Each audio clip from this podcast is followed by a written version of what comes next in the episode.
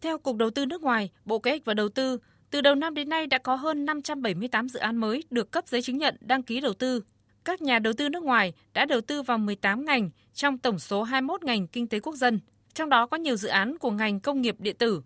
Các tập đoàn lớn như Foxconn, Samsung, Apple bắt đầu sản xuất iPad tại Việt Nam.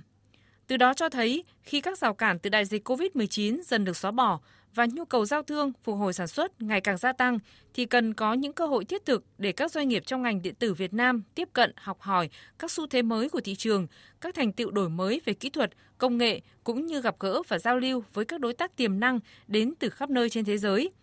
Ngành công nghiệp điện tử của Việt Nam đang đứng trước cơ hội rất tốt để phát triển và tham gia sâu hơn vào chuỗi cung ứng toàn cầu. Ông Vũ Trọng Tài, Tổng Giám đốc công ty AX Tradex cho biết. Triển lãm Nepcon 2022 nằm trong một cái series triển lãm toàn cầu của ờ, RX ờ, liên quan đến cái ngành ờ, sản xuất điện tử và nó mang lại cho các cái doanh nghiệp tham gia và các nhà công nghiệp trong cái ngành sản xuất điện tử một cái nhìn tổng thể về thiết bị, công nghệ và những công nghệ mới nhất cũng như là các cái xu hướng mới nhất trong ngành sản xuất điện tử. Do đó đây là một cái à, diễn đàn cũng như là một cái à, nơi mà người bán và người mua gặp gỡ cũng như là trao đổi thông tin, cập nhật công nghệ, cập nhật cái xu hướng của thị trường. Thế thì để mà nâng cấp được thì đương nhiên là các doanh nghiệp phải tính toán đến cái việc đầu tư lâu dài à, về công nghệ, về thiết bị để chúng ta nâng cao cái năng suất, nâng cao chất lượng. À, để từ đó cạnh tranh tốt hơn trên cái thị trường toàn cầu. Đấy. À, ngoài cái công nghệ và thiết bị thì đương nhiên là các cái công nghệ về mặt quản lý rồi à, các cái thông tin về mặt thị trường cũng rất là quan trọng và chính vì vậy cho nên là Nepcon à, nhắm tới cái việc là cung cấp đầy đủ các cái thông tin cũng như là cái sân chơi để các doanh nghiệp có thể kết nối và mở ra cơ hội kinh doanh tốt hơn cho cả người bán và người mua ở đây. Theo các chuyên gia, sau đại dịch, ngành điện tử Việt Nam cần có những đột phá để thích nghi với sự thay đổi nhanh chóng, với nhu cầu ngày càng cao về sản xuất và vận hành tinh gọn của thị trường nhằm giúp doanh nghiệp, đặc biệt là doanh nghiệp vừa và nhỏ có thể giảm chi phí và tối ưu hóa hoạt động sản xuất.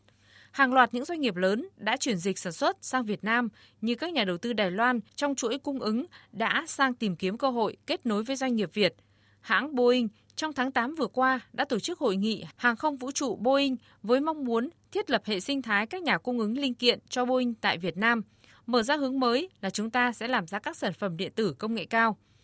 Cũng thông qua dòng vốn chuyển dịch này, doanh nghiệp Việt Nam có nhiều cơ hội để mở rộng sản xuất, tìm thêm đối tác bạn hàng mới. Tuy nhiên, doanh nghiệp sẽ phải nỗ lực rất nhiều vì còn nhiều thách thức đặt ra, nhất là cạnh tranh với các doanh nghiệp cung ứng cùng ngành hàng đang thâm nhập vào thị trường Việt Nam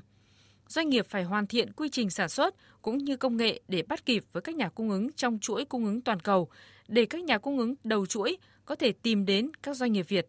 Bà Đỗ Thị Thúy Hương, Ủy viên Ban chấp hành Hiệp hội Doanh nghiệp Điện tử Việt Nam chia sẻ. Doanh nghiệp Việt thì hầu hết các nhà sản xuất và trong chuỗi cung ứng của doanh nghiệp điện tử Việt Nam tức là các doanh nghiệp vừa và nhỏ. Các các điều kiện về cập nhật công nghệ cũng như là tài chính thì đều rất là hạn chế và doanh nghiệp thì cực kỳ là cần cái sự hỗ trợ của cơ quan nhà nước, của chính phủ, các cái tổ chức hữu quan trong cái việc hỗ trợ doanh nghiệp tiếp cận những cái nguồn vốn uh, vay tín dụng một cách nó phù hợp và thuận lợi. Thứ hai nữa là doanh nghiệp rất là cần sự hỗ trợ của nhà nước trong cái việc đổi mới công nghệ và cũng là nguồn tín dụng để hỗ trợ trong cái đổi mới công nghệ. Bên cạnh đó thì cũng cần sự hỗ trợ của chính phủ trong cái việc là đào tạo nguồn nhân lực phù hợp với uh, cách mạng công nghiệp 4.0 trong cái uh, chuỗi cung ứng của các doanh nghiệp ngành điện tử. Cũng theo Bộ Kế hoạch và Đầu tư, Việt Nam đã thu hút được hơn 14 tỷ đô la Mỹ trong 6 tháng đầu năm nay. Trong số 84 quốc gia và vùng lãnh thổ đầu tư tại Việt Nam, Singapore đã dẫn đầu với tổng vốn đầu tư hơn 4,1 tỷ đô la. Lĩnh vực điện tử đang được nước này ưu tiên hàng đầu khi mở rộng thị trường sang các nước, trong đó có Việt Nam. Ông George Chu, Chủ tịch Hiệp hội Công nghệ Thông tin và Truyền thông Singapore cho biết.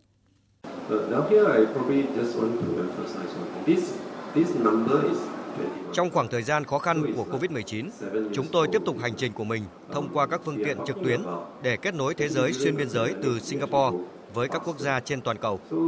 Tất cả đều là nhờ vào thành quả từ sự phát triển của công nghệ điện tử, viễn thông và công nghệ thông tin liên lạc trong những năm qua. Điều quan trọng đối với hiệp hội của chúng tôi là duy trì kết nối giữa các thành viên đối tác kinh doanh tại địa phương và trên khắp thế giới, trong đó có Việt Nam. Với sự mở cửa trở lại và cơ hội tham gia triển lãm NEPCON 2022, chúng tôi rất vui mừng được chia sẻ kiến thức và kinh nghiệm của mình về ngành công nghệ và viễn thông Singapore cũng như những chủ đề có liên quan cần thiết cho đối tác Việt Nam và tất cả khách tham quan triển lãm.